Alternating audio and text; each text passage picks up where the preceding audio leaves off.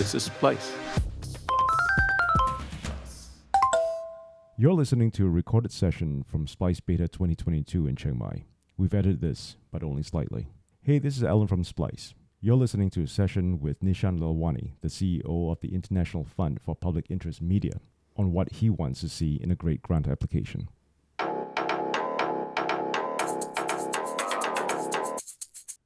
I'm CEO of the International Fund for Public Interest Media.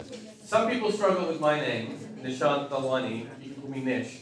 Everyone struggles with the International Fund for Public Interest Media. I just want to address the elephant in the room, which is our, our name. You can call us IFPIM for short.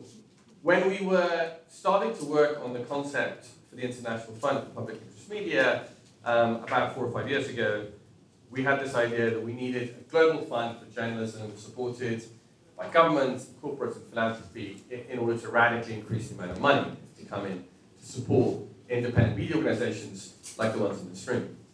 Um, and we thought, you know, we'll, it's not a good name, but let's just say what it does on the tin. And then later we'll figure out a better name. You know, we're so far from getting any money and, you know, actually getting this off the ground. And then in December of last year at the Center for Democracy, um, President Biden and President Macron and Prime Minister Jacinda Ardern, um, Minister Audrey Tang of Taiwan, the Korean, the Korean um, Prime Minister, all publicly used our name when announcing support, and so now we're stuck with it. Uh, so that's why we're called the International Fund for Public Interest Media. But it is a name that we've grown to be proud of because we think that it represents the high level financial and political momentum that we've been able to get for the cause of independent media. We think that it represents a community um, with momentum of those who want to address the problems we're facing in the space. Uh, and we also hope that it is a genuinely global approach to tackling the issues in our sector. Not just a global north approach, but a genuinely global approach to tackling the issues in our sector. And I'll talk a bit more about what we're trying to do. IFPIM is, is a new multilateral and independent fund to support trustworthy journalism, to enable those who want to support journalism to reduce both the political costs and transaction costs of doing so. Um, I don't think that Taiwan have done very much international media funding, for example. They are a contributor to our fund. We want to become an organization that helps surface and share what works, and ultimately help with the support of many others in this space, of course, to support uh, journalism to a new paradigm within the next 10 years. That's a very ambitious goal. There are many people who have been working on this for a long time. We're not suggesting that we have the answers, but we, we are hoping that working together, that we can act quickly and at scale to, to make this happen. One of the ways in which we want to do this is to radically increase the amount of money available for independent media in Latin America, Africa, uh, Asia, and Eastern Europe. We're working in those regions.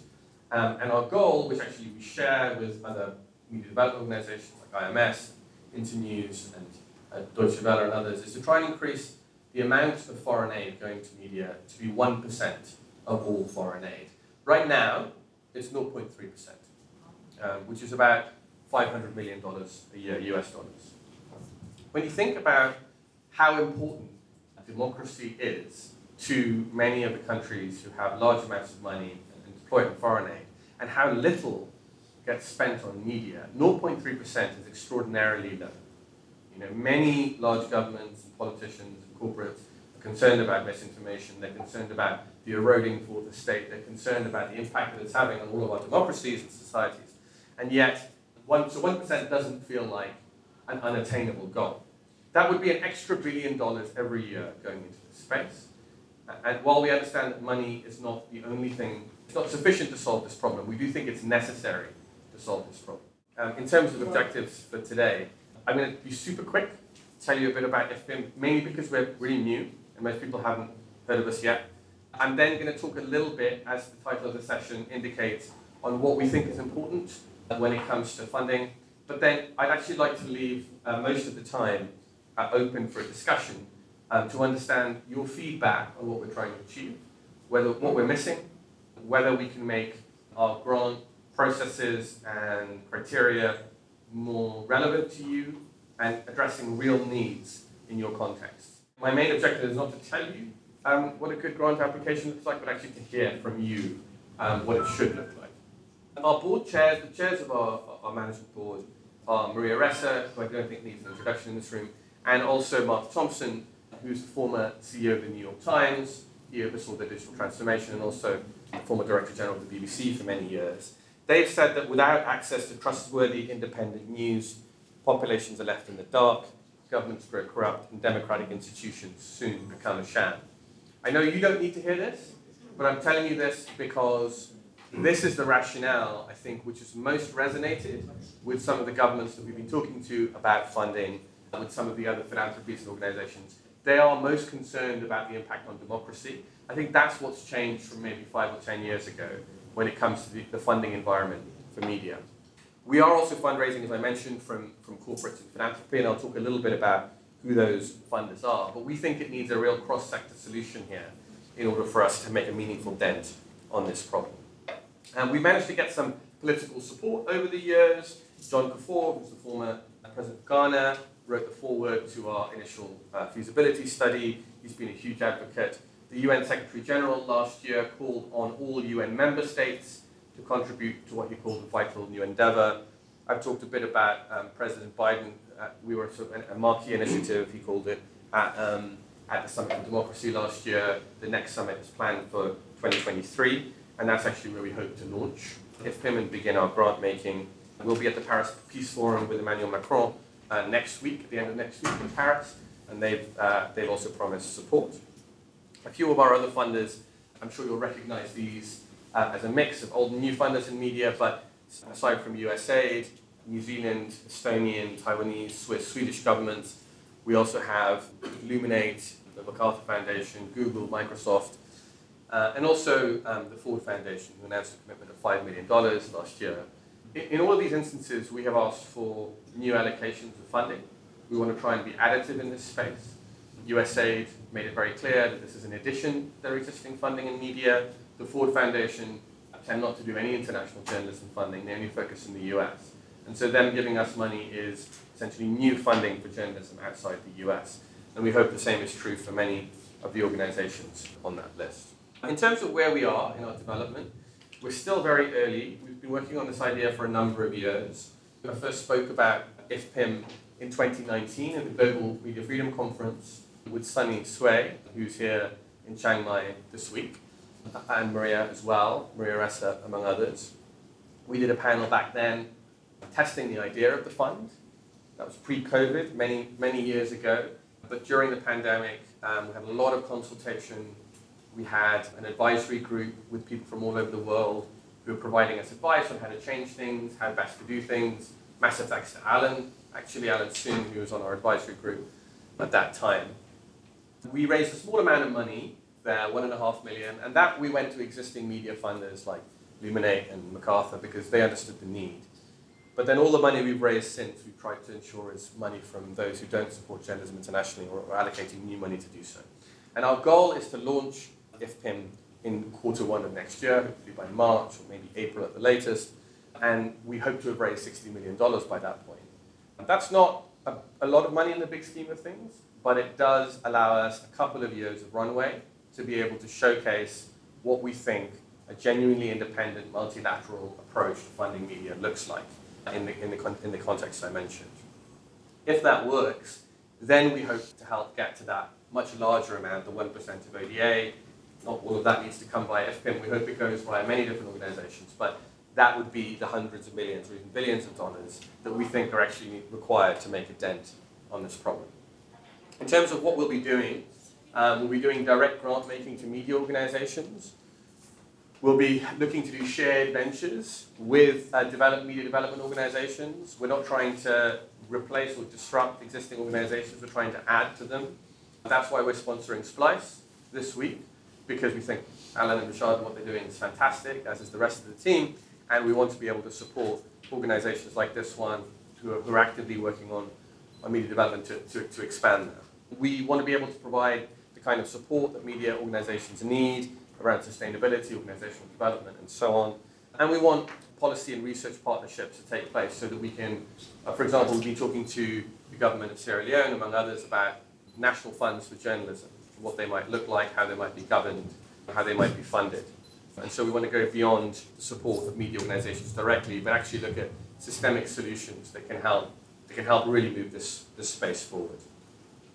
I won't talk about all of our values, but the top one in the middle there is especially important to us, which is that we are interested in ensuring that the decisions we make as a fund about who to support and how to support them are truly led by the, the needs in the local context. Alan this morning was talking about how you listen, you really need to listen to your audience and really deeply understand their needs. And we believe that's absolutely true. And we, you know, our audience is largely media, independent media organizations. And we want to truly invest in understanding the needs that are out there. And that starts, I think, with hiring people with lived experience from the regions in which we're working. So we're hiring at the moment for a regional director for South and Southeast Asia. If you know any good candidates, please let me know. They will be responsible for deploying IFPIM's budget, choosing which countries are best to operate in, and we're looking across the region, so it doesn't matter where people are located. So come and find me if you know a good candidate or even if you're interested. We also uh, want to ensure that we are supporting organizations in a way that doesn't constrain or limit their growth. So we're providing core funding insofar as we can. In every grant that we do, we'll be looking to provide as unrestricted funding as is possible. We did um, a small open call proposals already, which launched on World Press Freedom Day on May 3rd this year. Um, we did that because we're new and we're also a startup, like many of the organizations in this room. And we need to learn about how to grant make and work with partners effectively.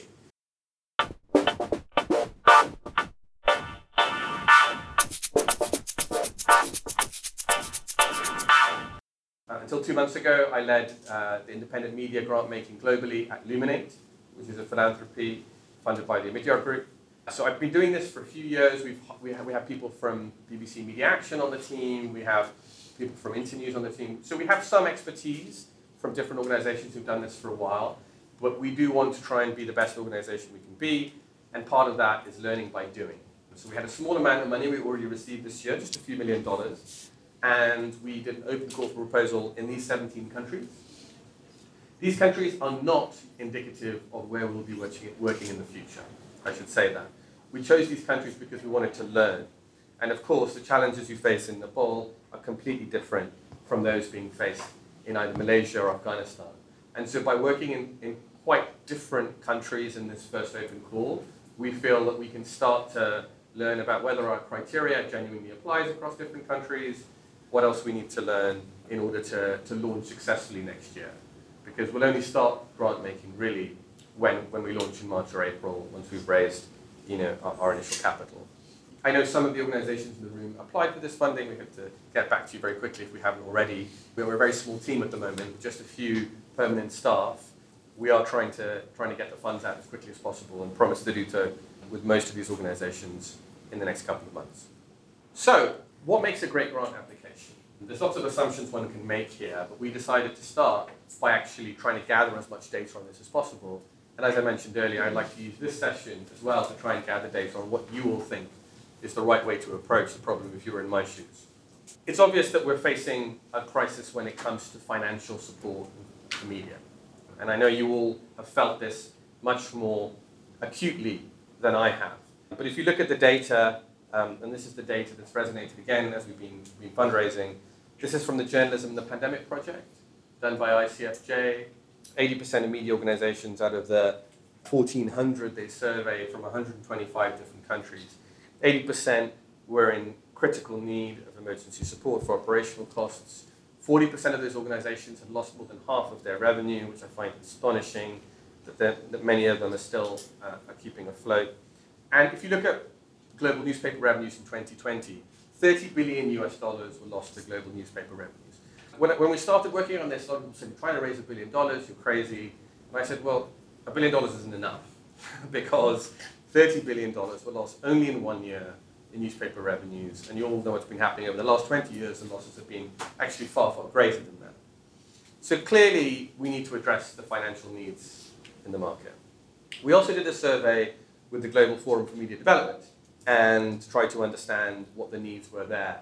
That, that survey I can send to you. You know, there's, there's a lot of interesting data there. Too much to go through to today, but it was 173 respondents in GFMD countries. Emergency call support was a, was a key need.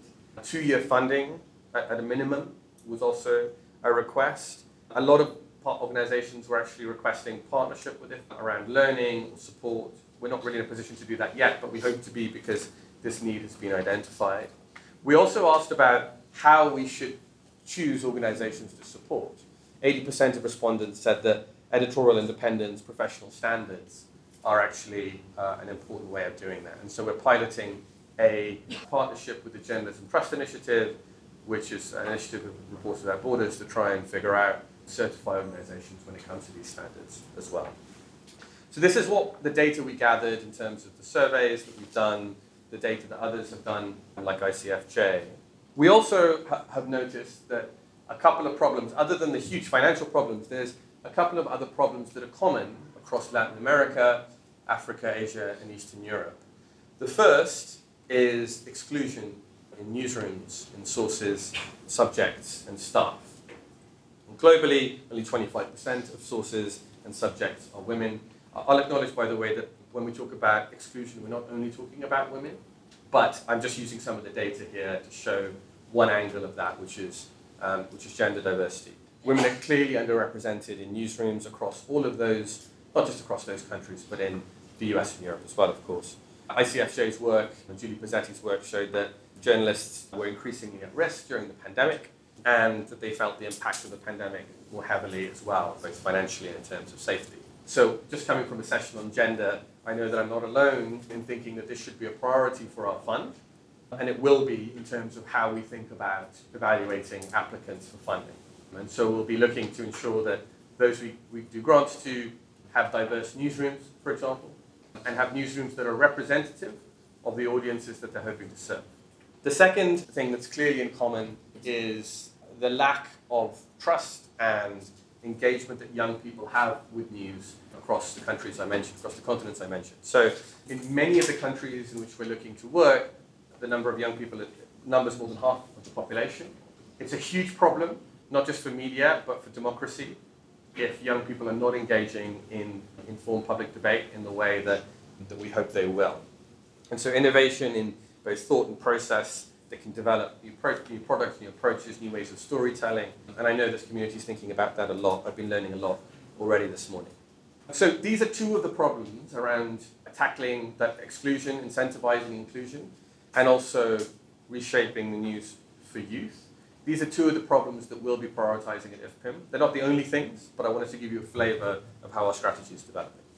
I think in, in terms of my prior experience in doing media grant making at Luminate and other places, the things that I, I keep coming back to in terms of what make a great grant application, firstly, defining your audience. If you're going to do as Alan Soon says, and you're going to really pay attention to their needs, you need to know who they are first and define them tightly uh, and, and really understand who they are, where they're coming from, and how you're serving them.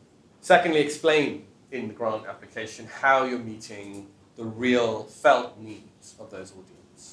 Um, not necessarily your needs as a journalist, which is to be heard on the issues you care about, but on the felt needs of your audience. And thirdly, I think we'll all acknowledge that innovation is needed in this space.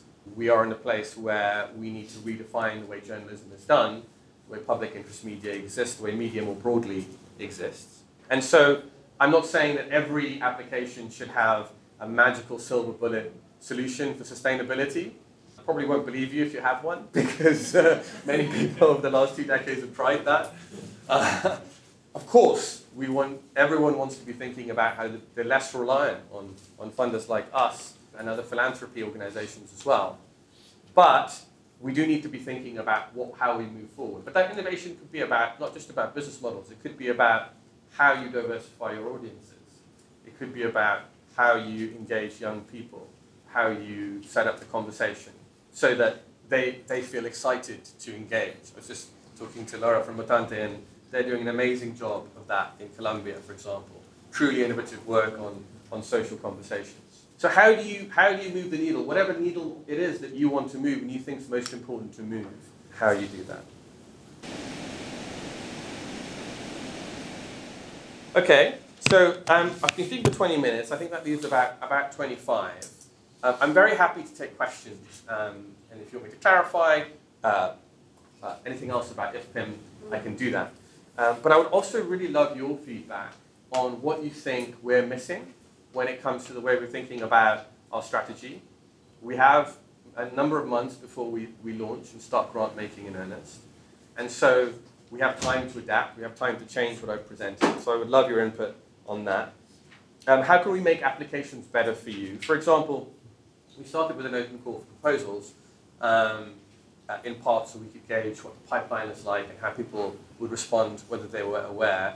We actually got very few from the Asian countries I listed there. It was by far and away the least represented of all the regions in our open call. Got a huge number from Ukraine and Georgia, by the way, a lot from Latin America, very, very few from Asia. So, what do we do wrong? How can we, how can we be better at that? Do you prefer um, this open call format that many organizations use? Do you prefer trying to get through to an individual at the organization? And which is they have pros and cons. I would love to hear good experiences that you've had with other funders. Um, and what advice do you, do you have as we prepare for launch next year? How should we be thinking about the problems we're trying to address? Hi, my name is Trina. Um, I'm technically a media consultant right now. I just left my last job at a tech company. So um, my question is based on what I noticed on a grant application, which I looked at previously, uh, was that I realized that a lot of people don't know how to write grant applications. Mm-hmm. So I think it will be good to teach people how to write proper and good, solid applications. That's one. Secondly, is the language barrier in APAC especially. Yeah, we get a lot of people who are interested in applying for grants from like countries that are not native English speakers, Indonesia, say Thailand. And so then what I noticed is that they don't know how to write good grant application because most of these grantors, I guess, uh, they are they're accepting applications in English. They don't have anyone to review applications in foreign language. So I think that's also another barrier. Yeah. Yeah, thank you very much. That's good feedback. I think this session is being recorded, so I don't take notes, but I am listening and I'll listen back to this so I don't lose these insights. Yeah, I completely agree with you. Um, our open call, we translated into seven languages. Uh, it did slow things down when we had to review them because everything had to be translated back. Not all, all of our languages were covered by staff. Um, but I think it's incredibly important if we get to, to get to beyond the usual suspects that we can, we can do that. Thank you.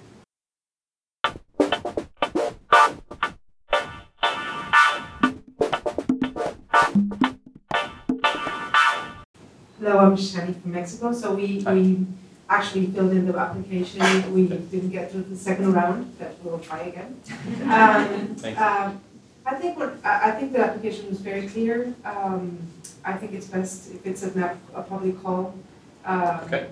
Because letters of invitation, I mean, the other methods of finding, you know, doors that don't exist are very hard. Maybe, I, I know it must be really difficult, but I wonder, um, if there's any way to have some feedback. I know there must be sort of general formats. You cannot respond to everybody uh, like a tailored response, but I wonder if there's any way um, you can give feedback as to what, what aspects of the application maybe failed or could be um, uh, improved. Yeah, thank you.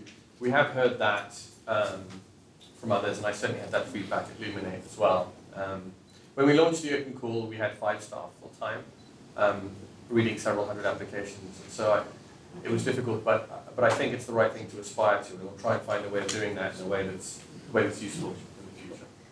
Hi, Nishant. Um, this is Sheena. I work for Google, um, the News Initiative, so we do a lot of work around funding mechanisms as well. I'd love to hear your thoughts on how are you thinking about success in terms of the partners that do get selected or publishers that get selected? What are the metrics for success?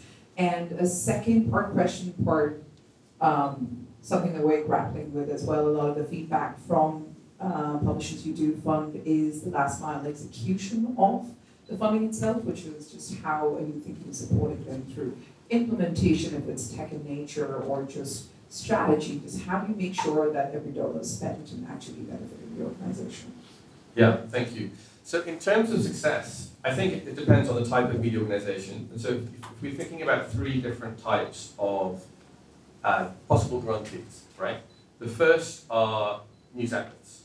Um, and so, and then the second, I'll go through them. The second are uh, intermediaries who are trying to support the ecosystem. I would say like Splice. And then the third are maybe national or regional initiatives, potentially policy initiatives, like the National Fund for Journalism I mentioned earlier, right? So success looks pretty different for those three, right? Um, starting with media organizations, I think what I was saying earlier about, about innovation and about truly serving the needs of your audience, finding it tightly and serving those needs, I think is really, really the key. Um, and again, it could be innovation financially, or when it comes to the way you think about staffing or engaging your audience in all the innovation around membership models, for example, I think covers that kind of innovation. When it comes to um, those developing the ecosystem, you know, they often have specific sort of needs in mind, um, whether it's about funding or it's about bringing communities together like this. So we would judge that on a case by case. So I'm a, I am a firm believer in unrestricted core funding um, to organizations because I think that um, the leaders of those organizations are often better placed to determine what they need the money for than we are. Um, now, there's a whole process to determine whether what they're doing is, we think, is worthy of the limited funds that we have. But if we do, I don't believe that we should be micromanaging, you know, how that's executed.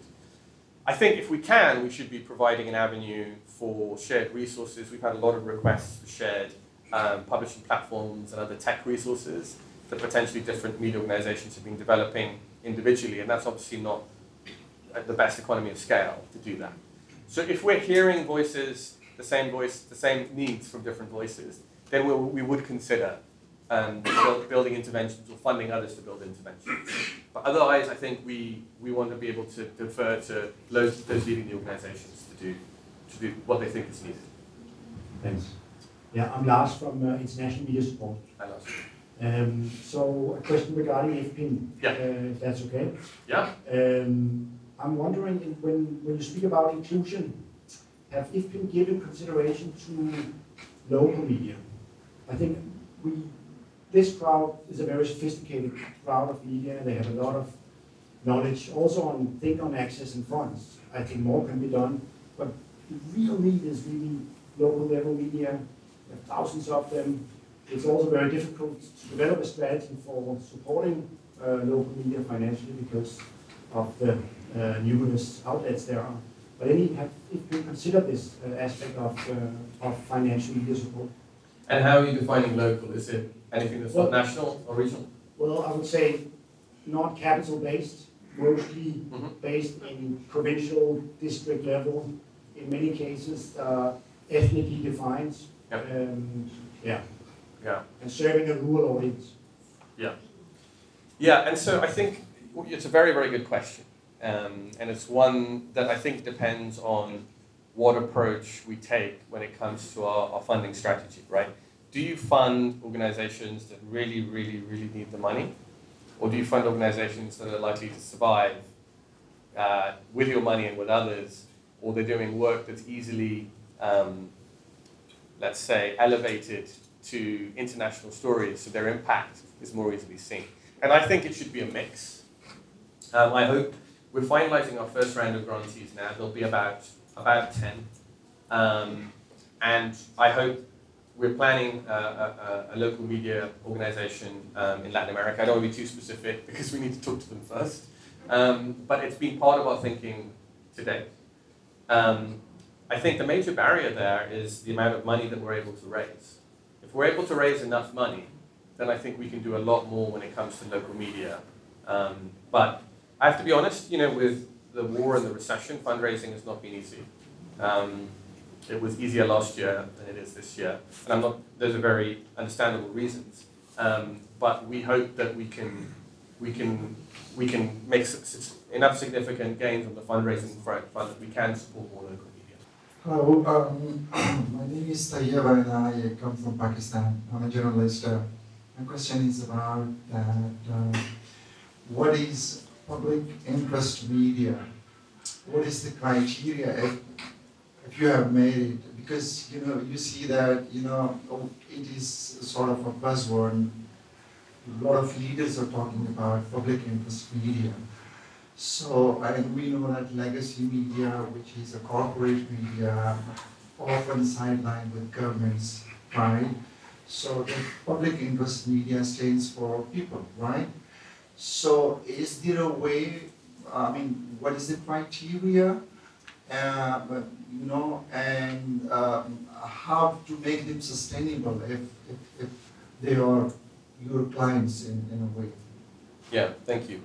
I think you're absolutely right that public interest media is about what is the media that serves the needs of the publics in the different countries we're talking about, or locales. Um, we, we, we wrote a feasibility study, um, which we published online. It's long, it's about 40,000 words, but it does have a full definition of what we consider to be public interest media.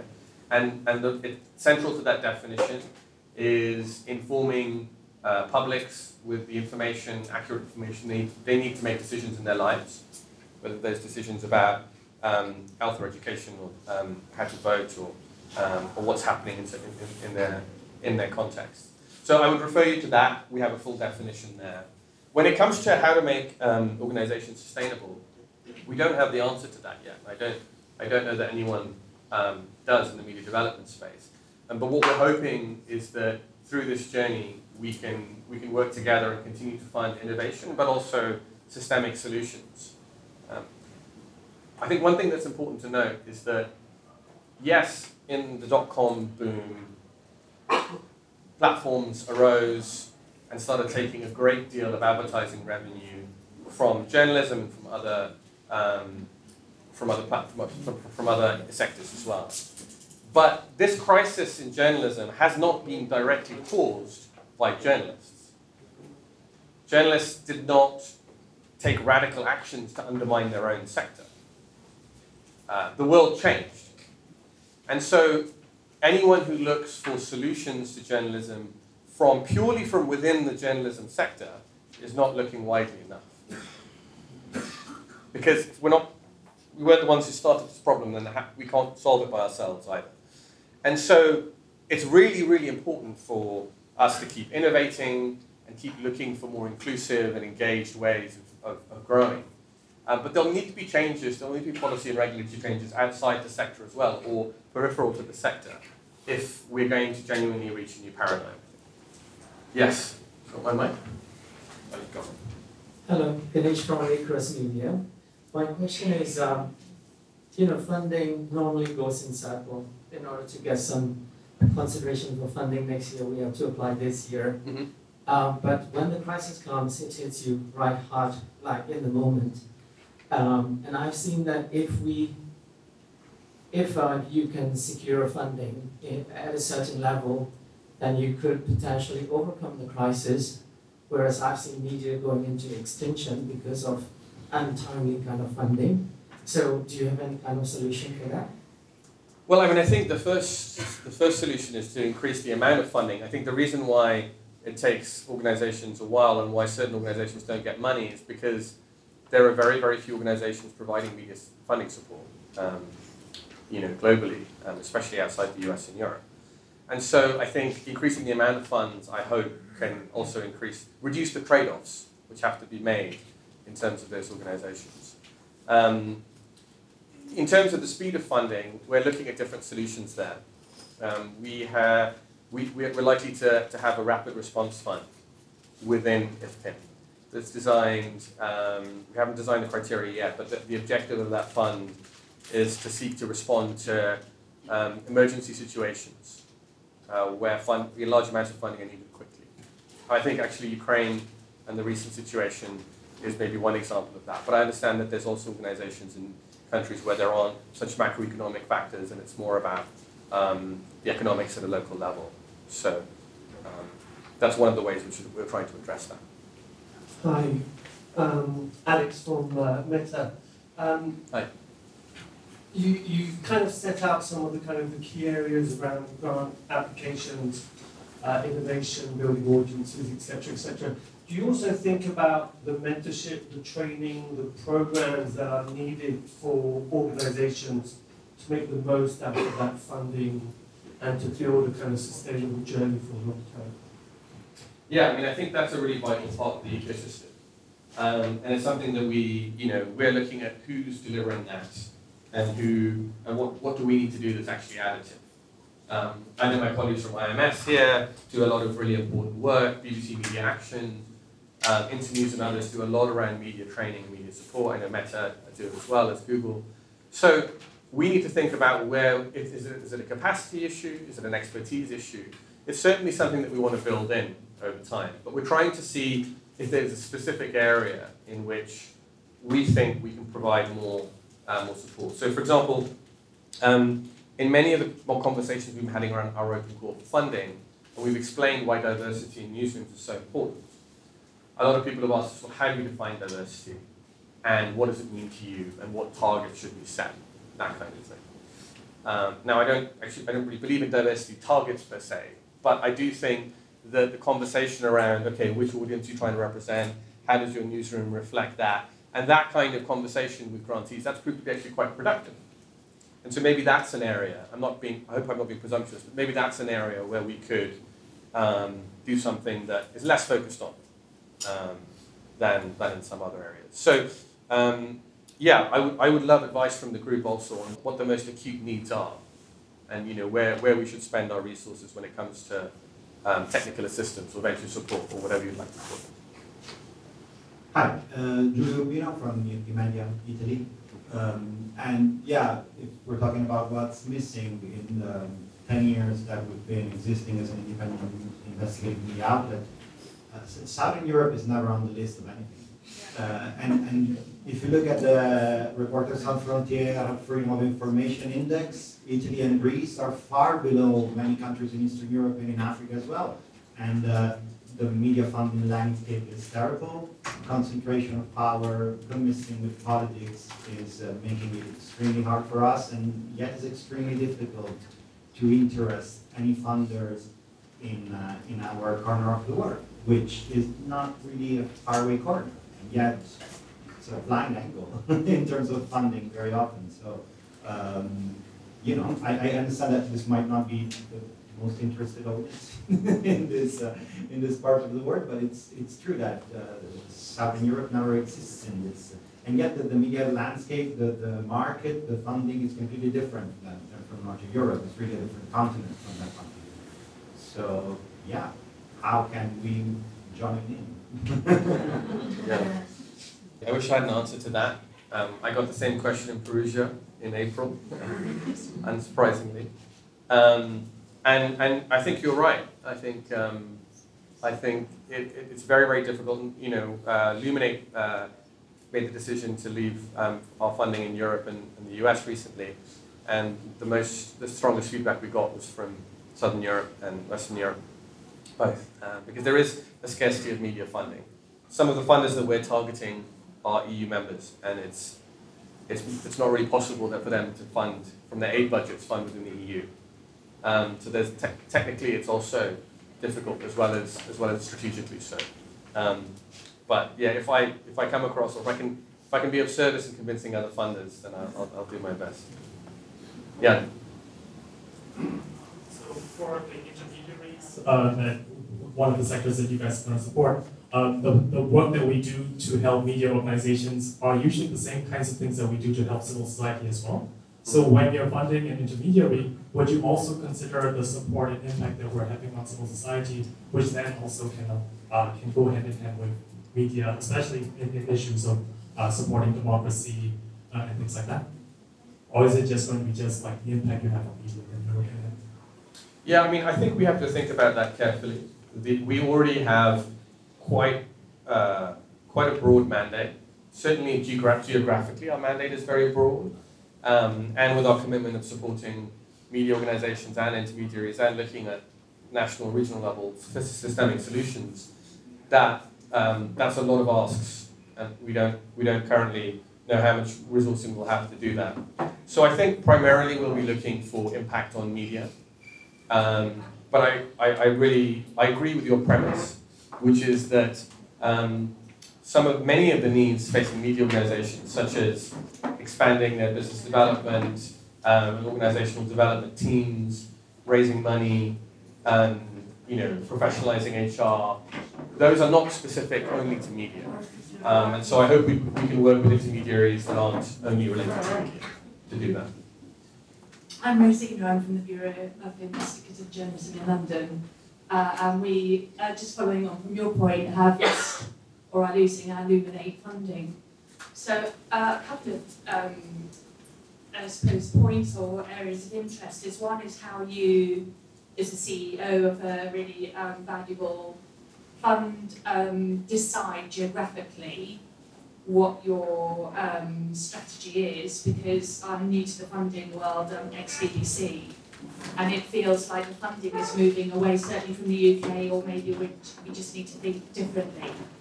Um, and secondly, I suppose what your advice would be to those organisations who I think have shown or demonstrated um, good strategic growth, um, excellence in the field, expertise, and also you know, investigative journalism has never been more valuable, especially in the UK if you look at what's happening to UK politics and across Europe as well. So it's sort of it's trying to navigate a world where actually it's vital globally.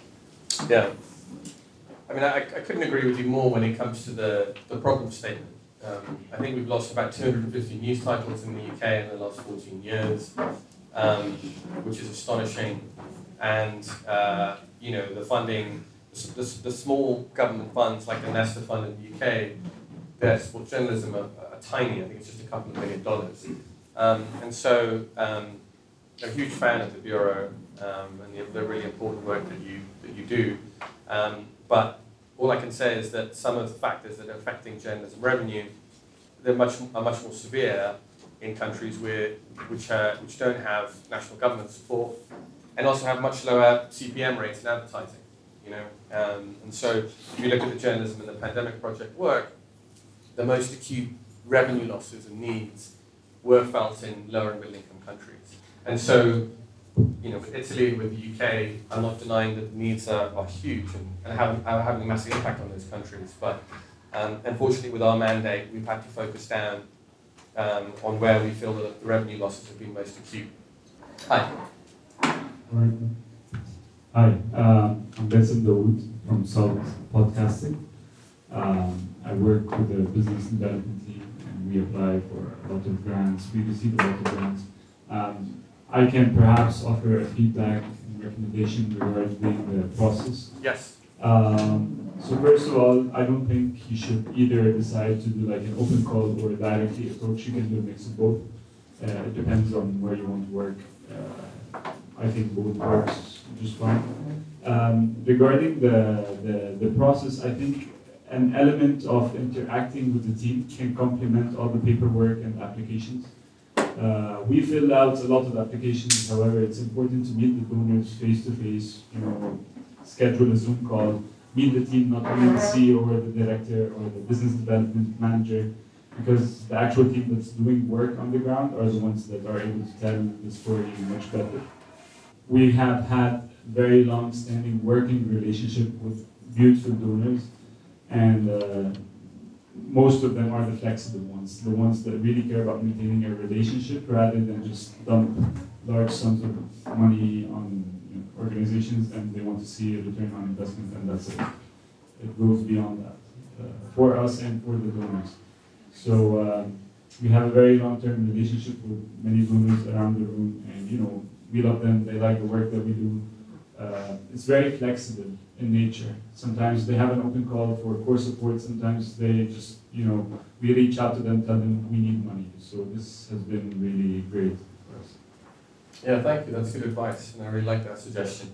Um, I, I noticed we're at time, um, so I want to thank you all for, for being here. I'm sorry so many of you had to stand. I appreciate you, you being here and listening and offering your advice.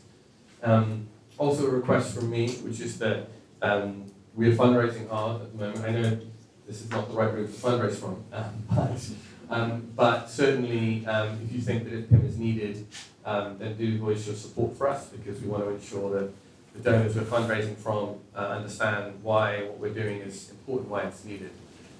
So we'd appreciate you voicing support if you believe in the work we're trying to do. I've heard lots of very interesting things today about what you'd like us to focus on and the importance of providing support beyond money, the importance of flexible funding, um, and thinking carefully through where we work. Um, so I'll take those things back to the team. Thank you so much.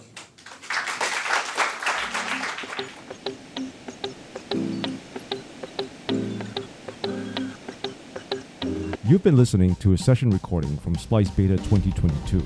Let us know what you think. You'll find us on splicemedia.com. This is a Splice podcast produced by Norman Chella at Podchaser.